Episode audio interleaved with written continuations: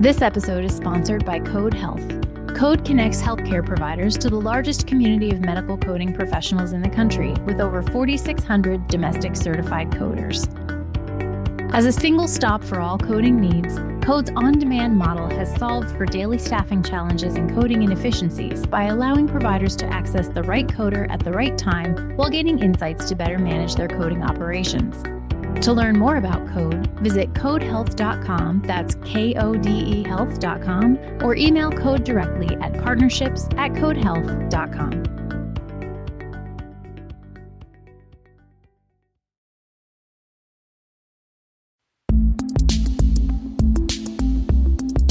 Preparing for Preparedness, today on HFMA's Voices in Healthcare Finance podcast.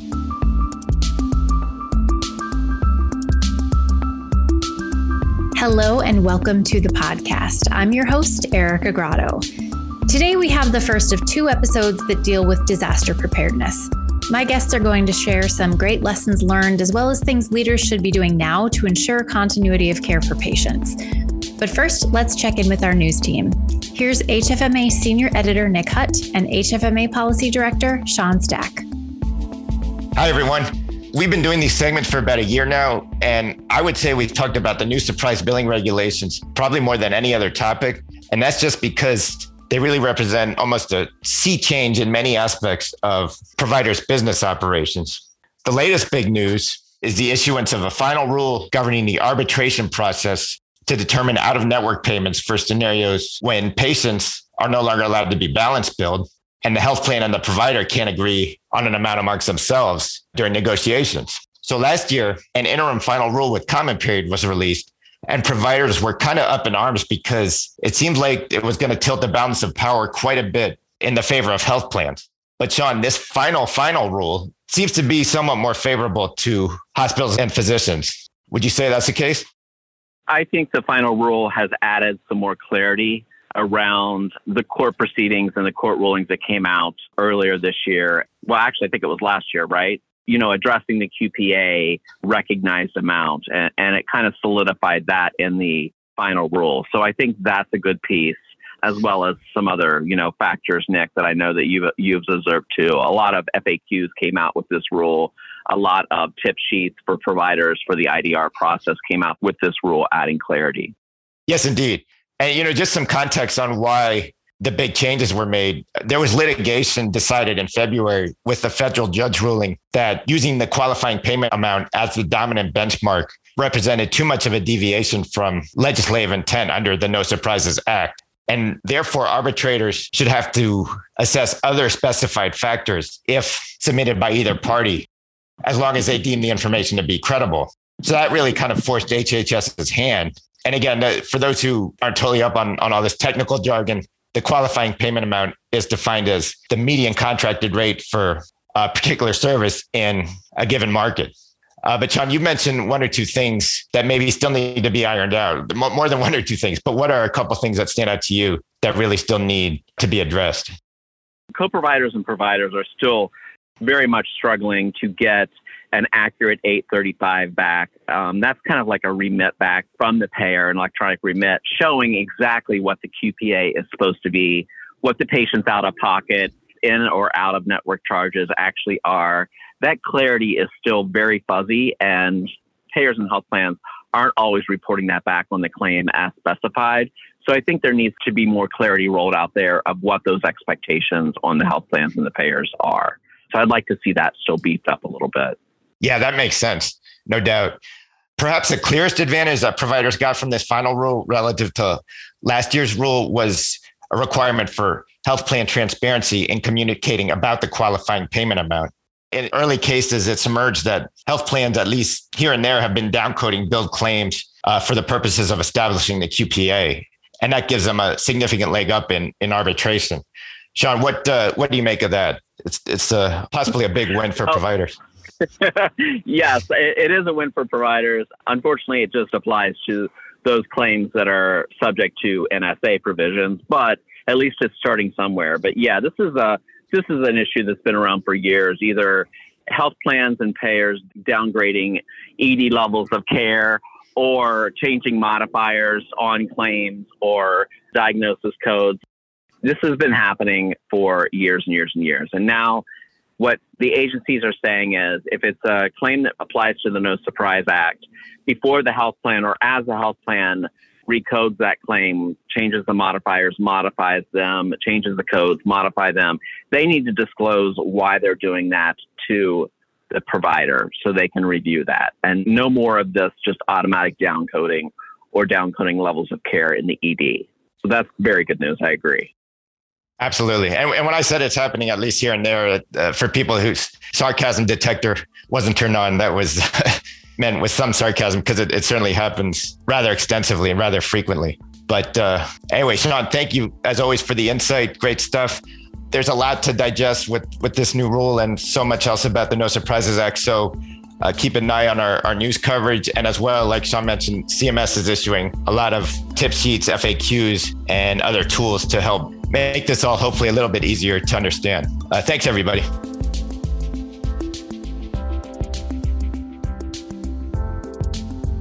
When we talk about disaster preparedness in healthcare, the conversation typically goes toward the hospital building, making sure patients and staff are safe, preparing for an onslaught of new patients, but with hospital at home programs on the rise, as well as the prevalence of patients managing chronic conditions, continuity of care in times of disaster becomes even more crucial for patients outside the hospital walls. Since September is National Preparedness Month, I invited two people from Audacious Inquiry, a PointClickCare company, to discuss their best practices. Here's my interview with Engagement Manager Ali Hochreiter and Senior Director Lauren Knieser how can healthcare organizations engage in disaster preparedness to ensure continuity of care for those patients who aren't under their roof? Great, Erica. I can start and then I'll have Ali kick in after that. The first thing that comes to mind for me is that disaster preparedness is really all hands on deck. And the term healthcare organizations should encompass everyone across the spectrum of care. It's not just hospitals and long term care facilities, uh, which we tend to hear about the most. And it's funny, um, in my career, I've been doing this work for about 15 years. Um, when I say I work in disaster medicine, people usually think that, you know, it's all trauma care and tourniquets and duct tape. Um, but in reality, in most disasters, you're right. The, the greatest need for medical care is continuity of chronic care. And so addressing the healthcare needs for people who are not currently inpatients of a hospital is super important. There's a few things that healthcare organizations can do. First and foremost, you do want to plan for a surge into the hospital. And you need a way to triage who really needs to be in a high acuity setting like that versus who can be treated elsewhere. And when you do that, you should make sure that those lower acuity settings are part of the planning process and they're equipped to handle an influx of patients who have chronic care needs. One way to do that is to work with pharmacies to ensure that they are able to stay open and that they do advance outreach to patients before disaster comes if there's a warning, like for a hurricane, and remind them to refill their medications. You know, it's a really simple thing, but can make a very big impact after disasters. And actually, over the last couple of years, we've seen lots of the larger pharmacy chains doing this and doing proactive outreach to their patients, which is amazing. And I also think we need to recognize that it's not always medical needs that people need. After disasters, they may be displaced from their home. Their home may have been damaged, roads can be damaged um, or, or washed out. And they might just need simple basic needs like water and food and other resources. And so, healthcare organizations and community partners can help to bring those basic needs to their patients using things like the 211 program through United Way um, and other organizations that can provide wraparound services that are not specifically clinical care. Um, and I'll jump in now if you don't mind, Lauren. Um, sure. Want to touch on how healthcare organizations can connect with their local and state response authorities to be included in jurisdictional emergency management plans.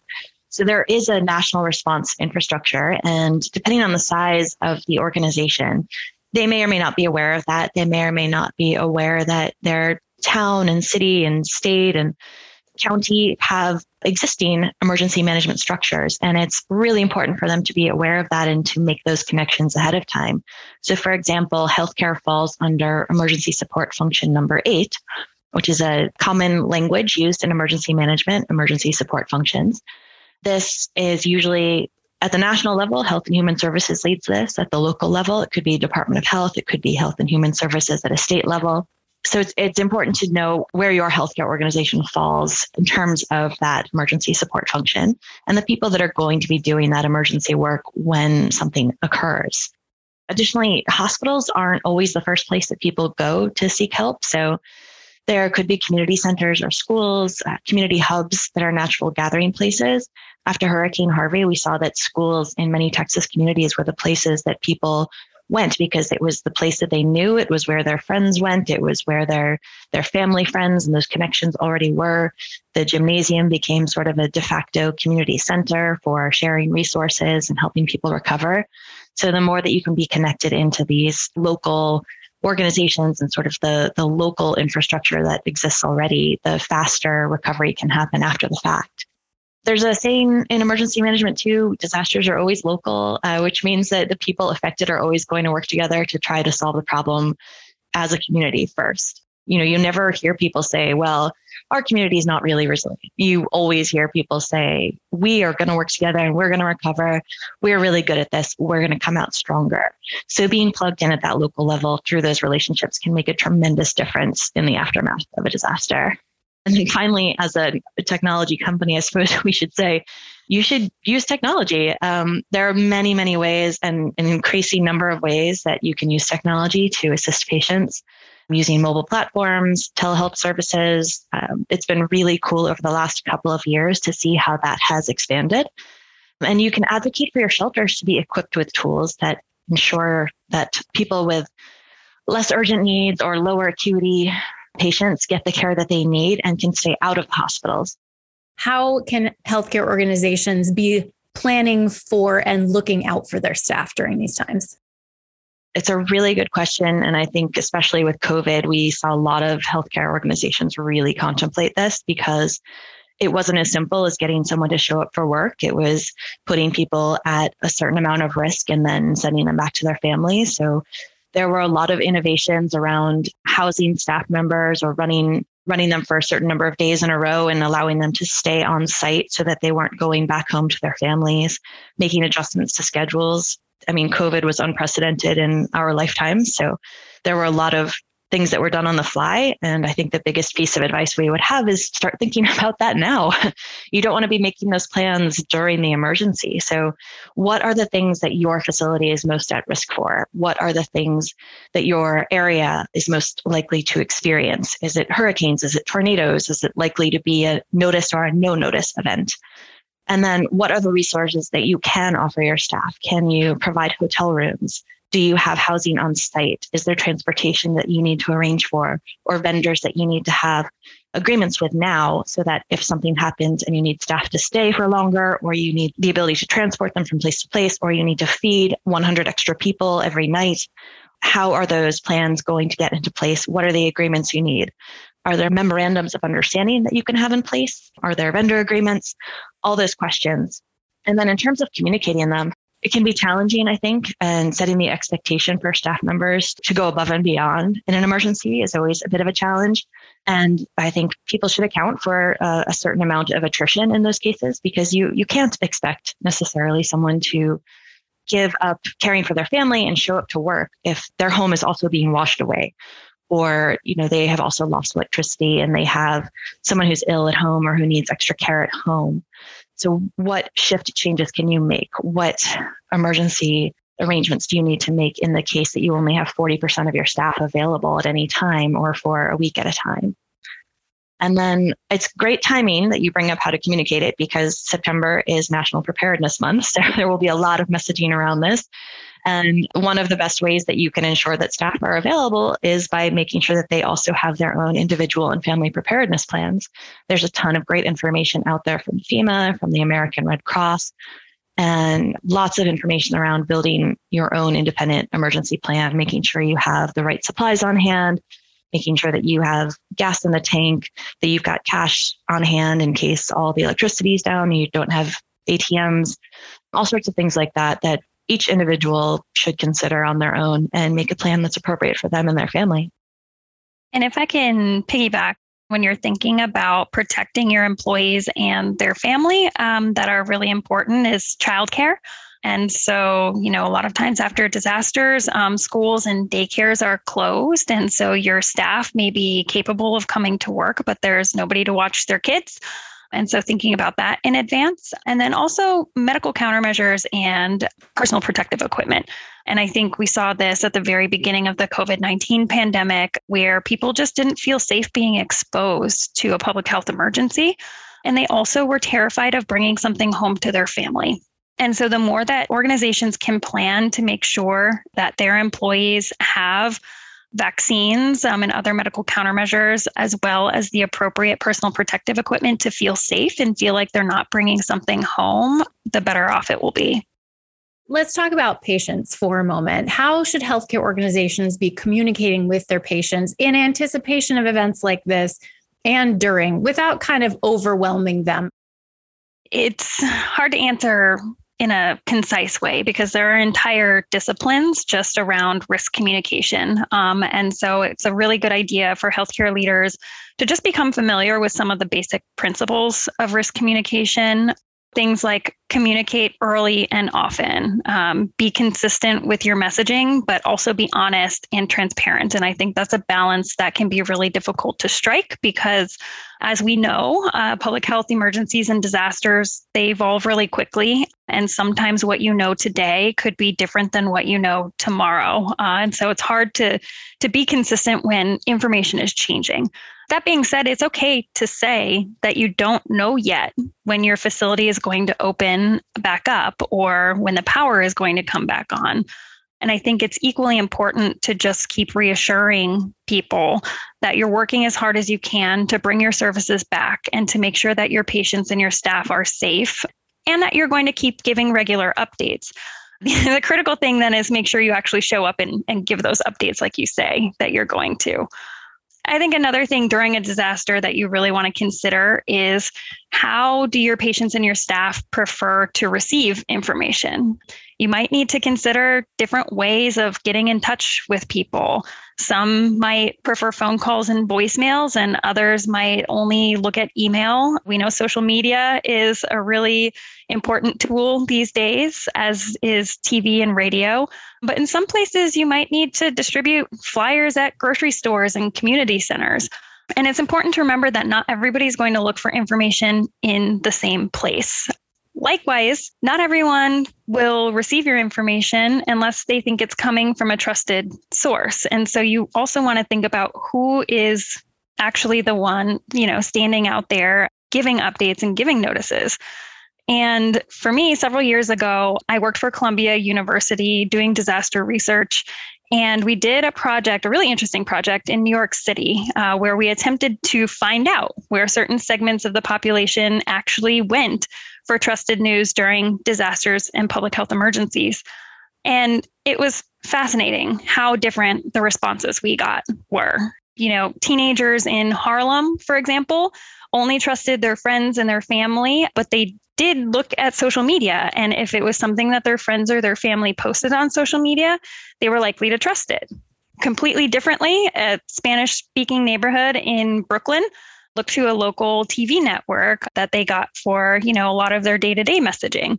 Still others said I would look to federal and state entities and authorities like the CDC and the Department of Health and Mental Hygiene and you know the diversity of responses just went on and on and so for for healthcare leaders who are looking to communicate with their patients during a disaster they might need to consider both different forms of communication and enlist the help of trusted messengers within the community I hope that people listening who maybe have not paid as much attention to their disaster plans as they should have, or maybe haven't updated it in a while, or maybe just haven't even looked at it in a while, will will take care to do that soon. Uh, Lauren and Ali, thank you both for joining me today.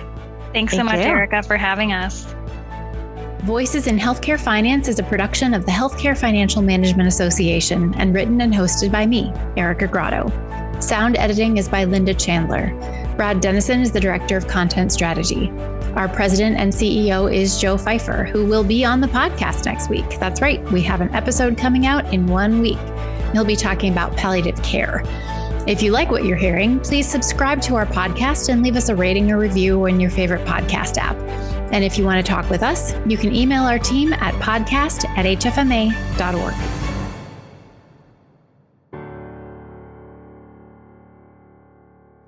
Do you believe? Oh, please, we're still recording. Keep going.